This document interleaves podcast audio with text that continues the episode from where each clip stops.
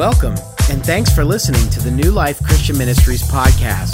If you'd like more information about New Life or for more podcasts and other media, go to newlifexn.org. Well, welcome back to another week of wise and careful living. And, and man, I, I know I said this last time, uh, but this has just been a very powerful uh, series. At least for me, it's been extremely powerful. God has been speaking very clearly uh, to me through this series. I, I, think and I trust that He has been for you as well. And what we've learned through this series is that wise people follow a certain pattern of belief and behavior that maximizes their life, while, while foolish people simply waste their lives.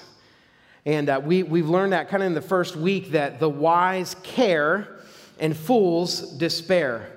And so wise people seek out the wise ways, ways that, that life works, the way that life was supposed to work here on the earth. And so that's what we've been kind of doing. We've been looking actually specifically at Ephesians chapter 5, verses 15 through 21. And we've been taking each week one specific verse and uh, we've been just breaking that down and unpacking it. And it's been just a very powerful, uh, good experience uh, for us. So today is going to be no different. In fact, if you've missed one of the messages, I would encourage you to hop online to newlifexn.org and uh, watch the messages because they've just been packed full of, of, truth and wisdom. And as we learn how to live wisely in this world, uh, that, that these messages are invaluable. So I would encourage you to do that. Now, today we're going to look at a specific verse, Ephesians chapter 5, verse 19, and we're going to look at worship.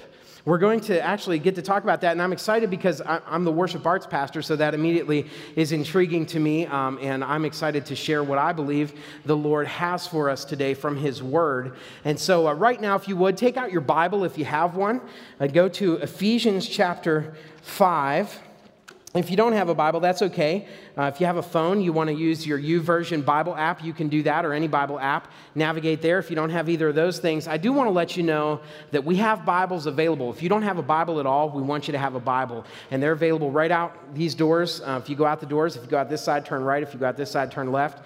And they're at the table there, the Welcome Center table. Pick one of those Bibles up. We, we want you to have that. Uh, if you don't have anything else and you want to just read along on the screen, we encourage you to do that. We're just going to kind of dive dive right in this morning. Ephesians chapter 5, beginning in verse 15, it says this So be careful how you live.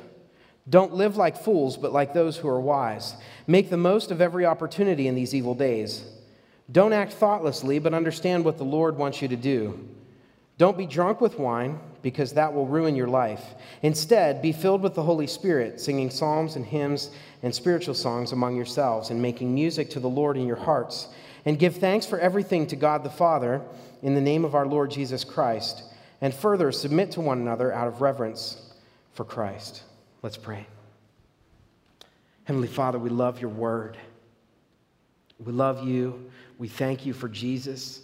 And this morning, Lord, we invite the Holy Spirit to come and illumine our hearts. God, show your word to us. Teach us from your word directly.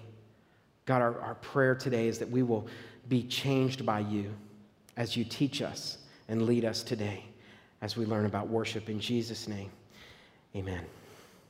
So let's go back and look at Ephesians chapter 5 verse 19. This is our focus verse for today. It says this, singing psalms and hymns and spiritual songs among yourselves and making music to the Lord in your hearts. Now our message title today is right worship. Right worship. And the reason is because wise people realize there's a right way to worship, there's a right way to engage in this uh, process uh, known as worship. And so the take home point for today is this the wise worship God together and alone, fools worship gods of their own. The wise worship God together and alone, fools worship gods of their own. Now, as we dig into this idea of worship and what worship is, there's really two areas we have to address when it comes to this. And the first area is who or what deserves worship. Who or what deserves worship? And then the next area is actually the area that a lot of Christians, a lot of even scholars of, of good character have disagreed on for many, many years, and that's how we worship. But today we're not going to be talking about how in terms of style and taste, okay? My goal is not to talk about music or buildings or anything like that. I mean, I'll be happy to talk about that with anybody who wants to talk about that later, but not today. That's not the goal of today. The goal of today is to get a bib- solid biblical foundation, a solid biblical understanding of what right worship really is. And when we're done today, we'll actually see that it has nothing to do with this building or nothing to do with music or anything. It has to do with us and God. And so that's what we're going to see as we go into these two areas. But let's begin first with who or what deserves our worship. Now, we all worship something. We all worship something. We all worship something, and the thing that we do worship, we actually serve. We serve that thing that we worship. And the best way to answer that in our own life is to ask this question What in my life receives the most time, the most money, and the most energy? What in my, in my life receives the most time, the most money, and the most energy? Now, the answer to that question is usually the thing that we adore, the thing that we long to worship. Or maybe if we don't want to maybe think about it in those terms, it's at least the thing we want to serve, the thing we want to experience here on the earth. And it matters. In fact, I want to give you the definition of what worship is. Worship is this it's the adoration or devotion comparable to religious homage shown toward a person, a principle, or a thing. So, worship, really, we can, we can say it this way What do you, what do I adore? Because whatever we adore, we worship. Whatever we adore, by definition, is what we worship. Now, I want to give you a few examples because sometimes I think it's, it's helpful to get some concrete ideas here. So, how, you know, just in your own, you don't have to raise your hand, okay? That'd be kind of awkward. I worship this. No, okay? Just think about this in your heart okay? What do you adore? What do you worship? Some people uh, actually adore a relationship, like a, a husband or a wife, kids, a friendship. They spend a lot of time, they spend a lot of money, they spend a lot of energy pumping into those relationships. It might be a sexual relationship, uh, it might be just a, a really good friendship, but you pump a lot of time. You adore this other person. Others of us, we, we may adore or have been thrown into a life of adoring alcohol, drugs, uh, power is something that we can learn to adore. We, we will do anything that we can do to get power. We will spend as much time as it takes. We will invest as much money as it takes. We will give all of our energy in order to get power. So that can be something that we worship. Uh, and I'm going to get really, really close to some of you, particularly if you're 30 years of age or under. That thing in your pocket that goes, that can be something that you adore. Your cell phone, your iPhone, right? That was pretty good sound, right? Some of you probably like, was that my phone? I know. I actually thought when I was younger that I would do voices for cartoons, but I'm really good at them. But anyway, those things, those things in our lives that have become the focus of our life. In fact, a lot of people are addicted to their phone without even knowing it. People are addicted to their iPads or iPods. You might be addicted to uh, PlayStation 4 and Xbox One uh, if you're lucky enough to have one. Um, you might be addicted to a computer, might be even addicted to TV. Ooh. You might worship it, right? You sit down, that one's easy, right? You sit down every day and you pay homage to it. Yeah. See, we all worship something, and whatever that thing is that we worship is what we serve. But you see, we weren't meant to worship stuff, and we weren't even meant to worship each other. We were created to worship God. In the beginning, God created everything, and everything was good. And in that goodness was a good and perfect relationship between us and between our Heavenly Father.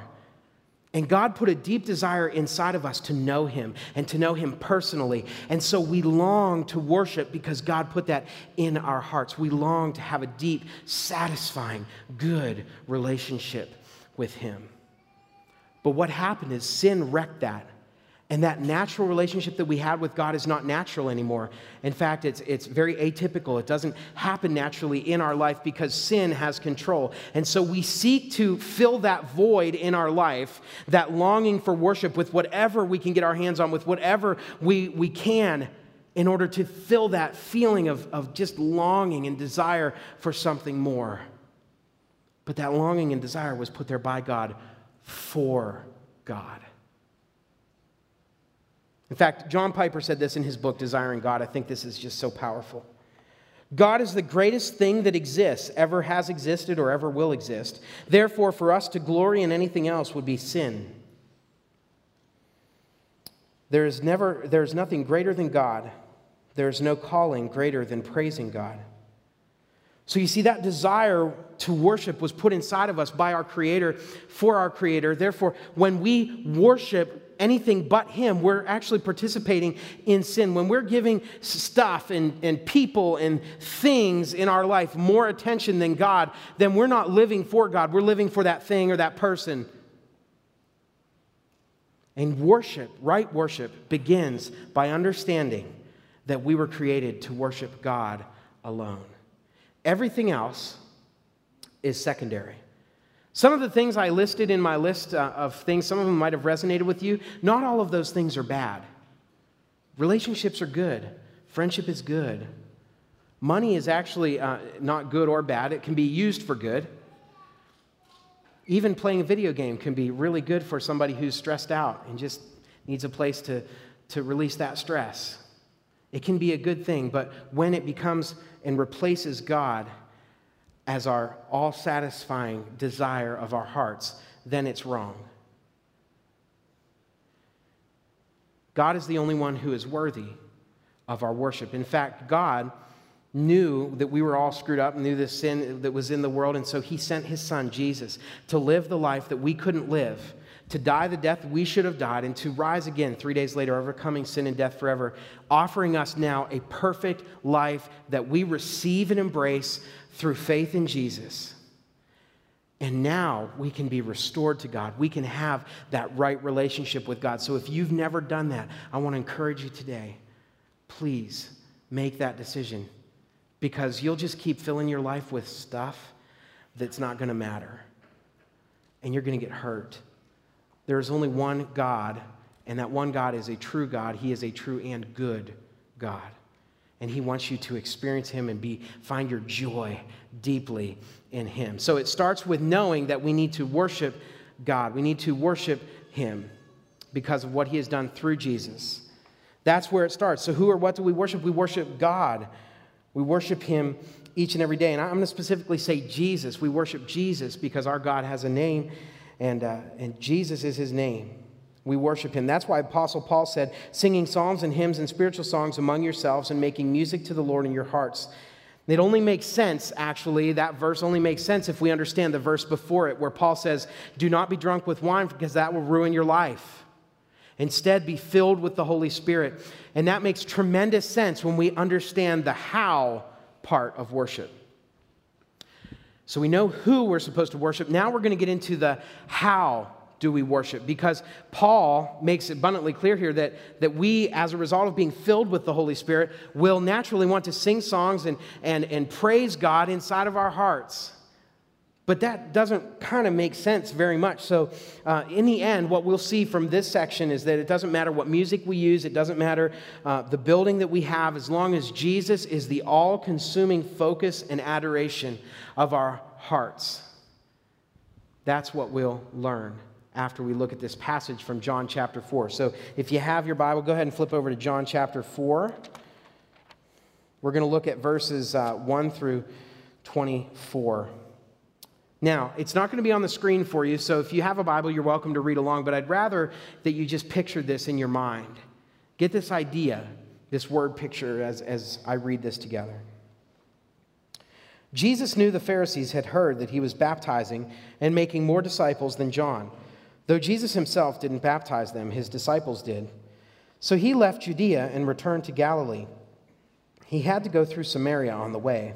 Eventually, he came to the Samaritan village of Sychar, near the field that Jacob gave to his son Joseph. Jacob's well was there, and Jesus, tired from the long walk, sat wearily beside the well about noontime. Soon a Samaritan woman came to draw water, and Jesus said to her, Please give me a drink. He was alone at the time because his disciples had gone into the village to buy some food. The woman was surprised, for Jews refused to have anything to do with Samaritans. She said to Jesus, You are a Jew, and I am a Samaritan woman. Why are you asking me for a drink? Jesus replied, If you only knew the gift God has for you and who you are speaking to, you would ask me, and I would give you living water. But, sir, you don't have a rope or a bucket, she said, and this well is very deep. Where, where would you get this living water? And besides, do you think that you're greater than our ancestor Jacob, who gave us this well? How can you offer better water than he and his sons and his animals enjoyed? Jesus replied, Anyone who drinks this water will soon become thirsty again, but those who drink the water I give never will be thirsty again. It becomes a fresh, bubbling spring within them, giving them eternal life. Please, sir, the woman said, give me this water. Then I'll never be thirsty again, and I won't have to come here to get water. Go and get your husband, Jesus told her. And, Jesus, and she said, I don't have a husband. And Jesus said, You're right. You don't have a husband, for you have had five husbands, and you aren't even married to the man you're living with now. You certainly spoke the truth. Sir, the woman replied, You must be a prophet.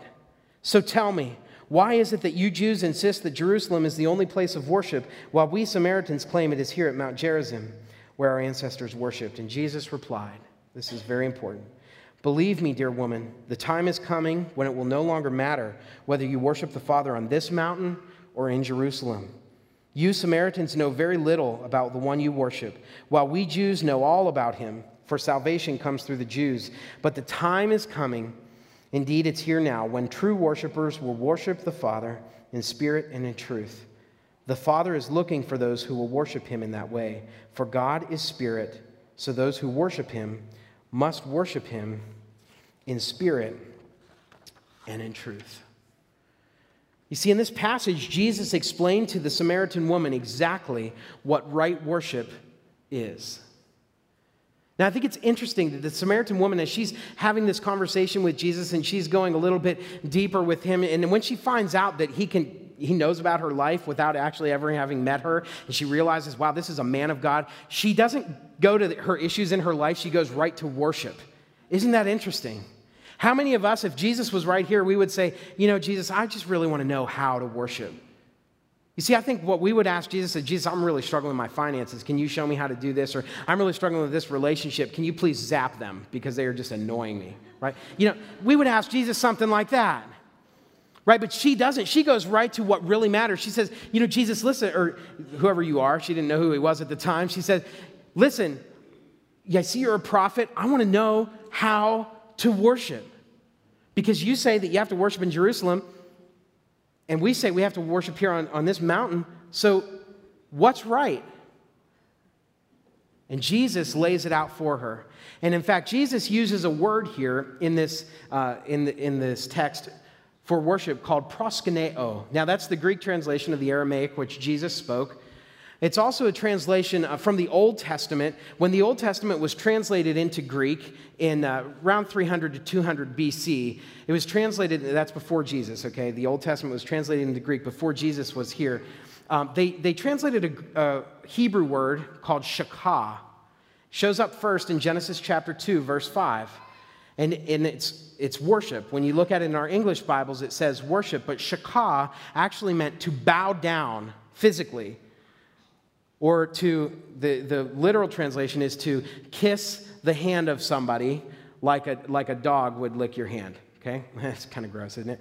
But that's what shakah meant. It was, a, it was paying homage. It was out of reverence, getting down and, and bowing before somebody who deserved honor and respect. And so in the Old Testament, they used that word, but when it was translated into the Greek in the Septuagint, they used the word proskuneo and that's the same word that we see translated here from the Greek text into our English text is the word proskuneo, which means to bow down. You see, what Jesus was doing is he was taking something that the woman understood. She knew what worship was. She knew that it meant, you know, we, you guys worship in Jerusalem, you bow down uh, in the temple in Jerusalem, and, and you are there, but we, we worship here on this mountain, and we bow down here on this mountain. And you see, Jesus was using that term because that term represented an external, external physical location of worship. So the Jews in the Old Testament, they would either worship in the tabernacle or they would worship in the temple or they would worship wherever God's presence physically was here on the earth. They would worship there. But Jesus now is introducing the Samaritan woman to something completely different, something brand new. In fact, he's kind of wrecking her idea of what worship really is because in her mind, worship happened here in this place. It was an external giving of sacrifices, it was an external uh, bowing down before the Lord. And Jesus is saying, listen, it's not going to be that anymore. It's going to be something new. It's going to be internal, not external. It's going to be your heart, not your hands. It's going to have to do with all of you, not just going through the motions. And you see, that's what happened with proskuneo kind of worship. Jesus was addressing an issue that God was very concerned about. In fact, in the Old Testament, we see this all the time. The Jews were getting in trouble all the time because they would go through the motions. Proskuneo worship leads to fake worship a lot of times because it's simply going through the motions, coming up and doing what you need to do in order to please God, and then going back and living your life like He doesn't exist. You see, God doesn't like that because that's not the way it was supposed to be from the beginning, and it's not the way it's supposed to be now. God wants to be intimately involved with us. And so, Jesus was saying to the woman, listen, it, it's not about where you are, it's not about what you say, it's not even about what you do physically. It's about what's going on inside of here. In fact, Jesus said it's coming and it's actually here now. Now, the interesting thing about the word proskuneo is it's used in the Gospels, Matthew, Mark, and Luke, and John, in the New Testament, and it's used in the last book of the Bible called Revelation. But in the rest of the New Testament, in the letters that Paul wrote and in the letters of Peter, it's not mentioned except for one time. Now, isn't that interesting that that word to bow down isn't mentioned anywhere else in the New Testament except the Gospels and Revelation. And, and here's why. In the Gospels, when they use the word proskuneo, is because somebody was bowing down before Jesus, who was fully man and fully God. He was real, he was geographically there, so people would bow down before him. And in Revelation, we will all proskuneo before the Lord. We will bow down before him in a physical location, we will be with him.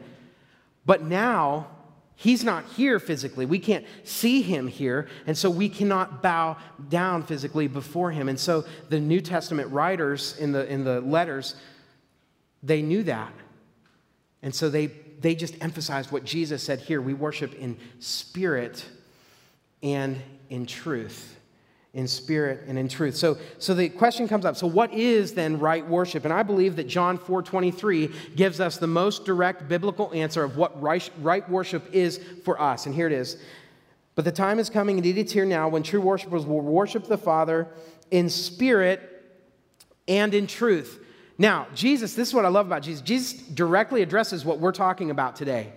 He addresses the who we're supposed to worship first and then he addresses the how we're supposed to worship. Who are we supposed to worship? God the Father. We're supposed to worship him, and we can worship him now because of Jesus through the Holy Spirit. Now, the how part is in spirit and in truth. In spirit and in truth. So that's what right worship is it's worshiping God through Jesus via the Holy Spirit. Okay? Now, God, Jesus, and the Holy Spirit, they are all different persons of the Trinity, but they're all one. Okay? It's, it's really hard to understand. I can't even fully understand it. All I can tell you is I just believe that because that's what Scripture says, okay? And it's really hard, but, but we worship God through Jesus because Jesus said, I am the way, the truth, and the life. No one comes to the Father except through me. So we worship through Jesus. We put our faith in Him, we put our trust in Him. And then Jesus actually said, that it was better for him to go because when he would go, the Holy Spirit would come. And I love the word that Jesus said when he, he described the Holy Spirit. He said, the helper, the comforter. And what does the Holy Spirit do? What's his role? Jesus said his primary role is to lead us into truth. So, that Holy Spirit that Jesus sent after he ascended back into heaven, he sent the Holy Spirit. The believers were filled up, and now they could worship because their spirits could engage with the Spirit of God. And so, from the point of the day, what they called Pentecost, it's just the day the Holy Spirit came down and filled up the believers. From that day forward, any person who puts their trust in Jesus can receive the Holy Spirit and now worship Jesus truly from the inside out, not the outside in, because the outside in doesn't work, only the inside out. Because, and that's what we talk a lot about here at New Life. We've got to get our beliefs right because our beliefs ultimately dictate our actions. What we truly believe comes out in what we do. And Jesus knew that, and that's why he said, Hey, listen, this thing, it's going to be spiritual. So the external has now become internal. Worship is no longer an external experience, it's an internal experience between us and the Holy Spirit. And it's a powerful experience. It's inward. Now, Jesus said, Love the Lord your God with all of your heart, your soul, your mind, and your strength. You see, when Jesus was saying that, when he was saying, Love the Lord with everything you are, I'm sure he had what he was talking about to the Samaritan woman in mind. Because when we worship God with our hearts and our souls, we engage God in our emotion and our will. And then we engage God with our mind in worship, and then we engage God in our strength in worship. So, in America, and really all over the world, but particularly in America, as the intellectual capacity grows, a lot of believers are falling into this idea of I can worship God kind of externally and with my mind and you know intellectually enjoy him but actually biblically that doesn't work because if we're truly going to love God we have to love him with everything that we are Jesus deserves our affections more than any person, more than anything, more than any idea on the earth. Jesus alone deserves everything that's inside of here. He deserves it. Not only because he's our creator, but because he came here and lived a life for us and died a death for us that we should have died. And now he offers us his life. He is worthy of our affections and our minds. I'm not saying don't think while you worship. You absolutely need to think. I'm a thinker. I love to think. I engage my mind as we're singing. I engage my mind, but I also allow the Holy Spirit to stir something rich deep down inside of me that I just want more of Him in my life. You see, that's what we all need to do. We need to get past the idea that we're just going to engage God. Now, some people engage God in these areas great, but they don't engage God in the other areas of strength. That's actually our physical body. You see, what Jesus was talking about to the Samaritan woman was something way bigger than worship as she knew it. And it might even be way bigger as worship than as we know it. Worship is way more than what we're doing right now. It's even more than just adoring God in our hearts, though that's part of it. It's actually using our strength to serve Him. Here's what the Apostle Paul said in Romans chapter 12. He said, Therefore, I urge you, brothers and sisters, in view of God's mercy, to offer your bodies as a living sacrifice holy and pleasing to God. This is your true and proper worship. You see, what Paul knew is that worship was to be done by the whole person our hearts, our souls, our minds, and our strength. Worship occurs when we give a glass of water to somebody who's in need, or when we help somebody, or when we simply come together and worship together. That's real worship. Worship is, is actually doing things for the Lord. In fact, when you read about worship in the New Testament letters, the word is often translated liturgeo, which is simply this to serve. While they were serving the Lord, while they were serving the Lord, and, and it happened all the time, while they were serving the Lord, the Holy Spirit would show up and he would give direction.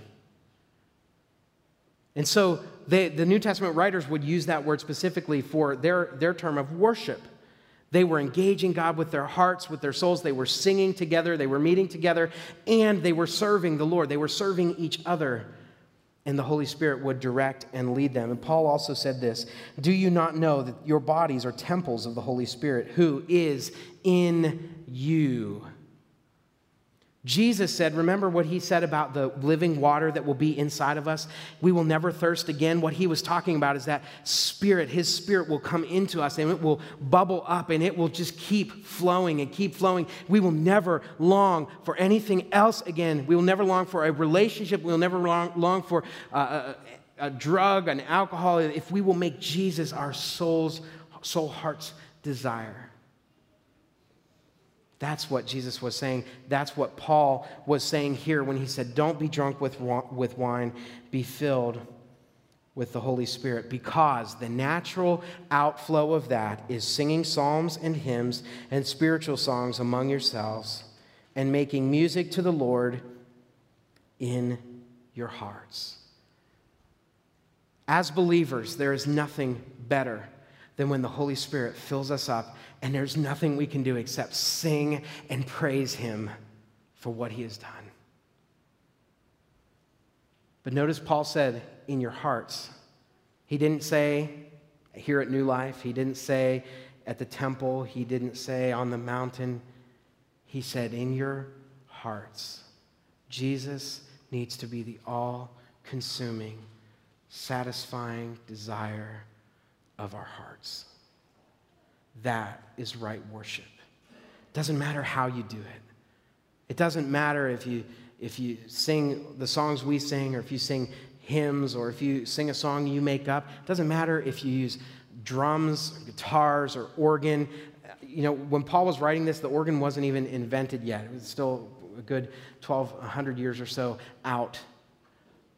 It doesn't matter the physical experience as long as the internal experience is real and genuine. And we adore him from the inside out then the natural outflow will be singing and praising him. So, this begs the question, and, and, I just want to address this very briefly. What about corporate worship? What about what we're doing right now, right here? What, what about this? Because it kind of sounds like Jesus was saying that, you know, you can worship God anywhere by yourself, and it seems like Paul might even agree with that. But, but I would argue that you can do that, but you shouldn't do that.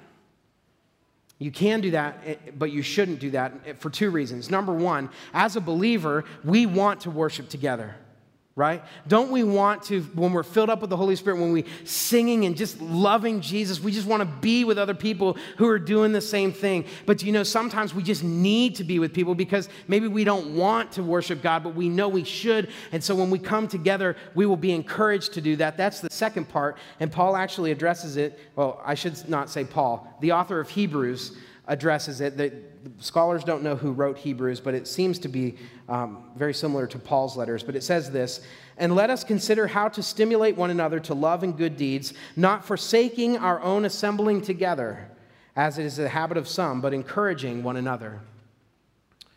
So you see, the writer of Hebrews was saying, listen, don't, don't neglect getting together because what do you do when you're by yourself, right? A lot of times when we're by ourselves, we can get lazy and we can get careless.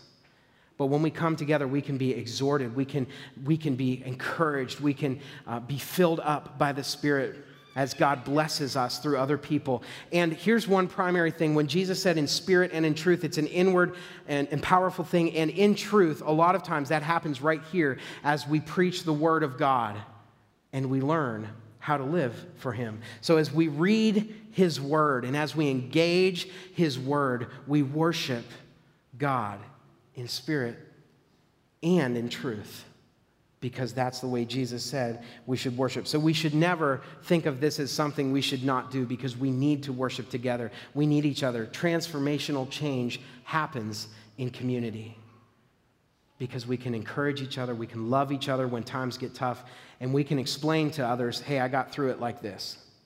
Here's how I trusted Jesus in this time. So we need this. We need what we're doing. And I, I believe faith comes by hearing. And so as we preach the word, there will be opportunities for people to believe and trust in Jesus as their Lord and Savior. So, the commitment for this morning is this I will worship Jesus daily this week. True worship is worshiping God in spirit and in truth. We worship God through Jesus via the Holy Spirit. Now, this morning, I realize that all of us have been worshiping something. And I know that some of us, when I went through the list early on in the, in the message, there was something in your mind that, that popped in your mind. You know, I'm, I'm spending a, an inordinate amount of time and money and effort in this area.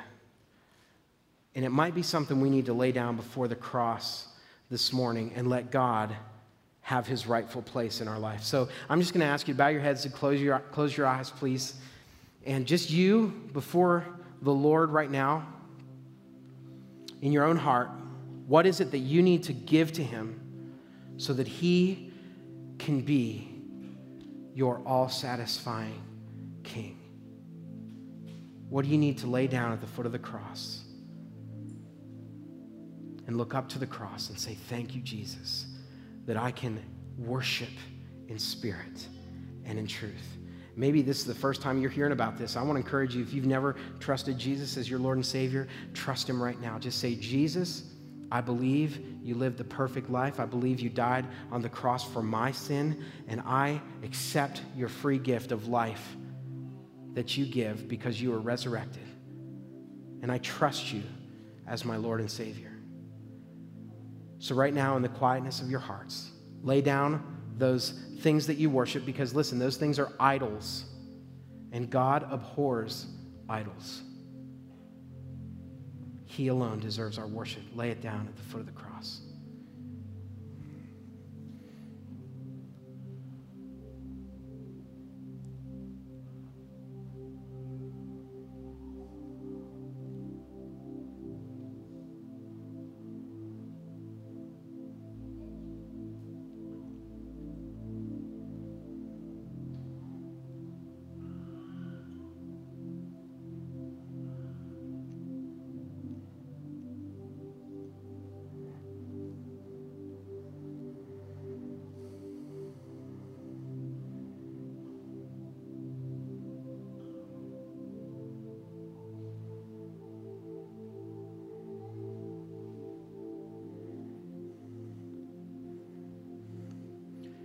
Jesus, we can't say thank you enough for what you have done for us.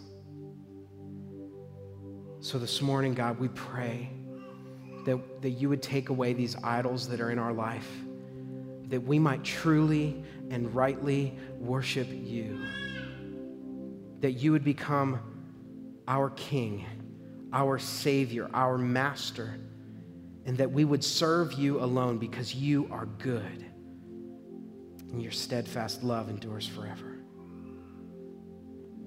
Lord, we pray. I pray this morning for those who have laid down idols before you. I pray, God, right now you'd fill them up like they've never been filled before with your spirit. I pray that you would, God, bless them. And Father, for those who maybe have made a decision to follow you today, I pray that you would help them commit their lives to you completely that they would love you with everything that they are, that they would stop loving the things of the world which are not satisfying and trust you who is completely satisfying because we were created to do that. Father, I pray now you would fill us all up, that we can go out of here worshiping you in our hearts, our souls, minds, and strength, that you might receive all the glory and that we might enjoy you forever.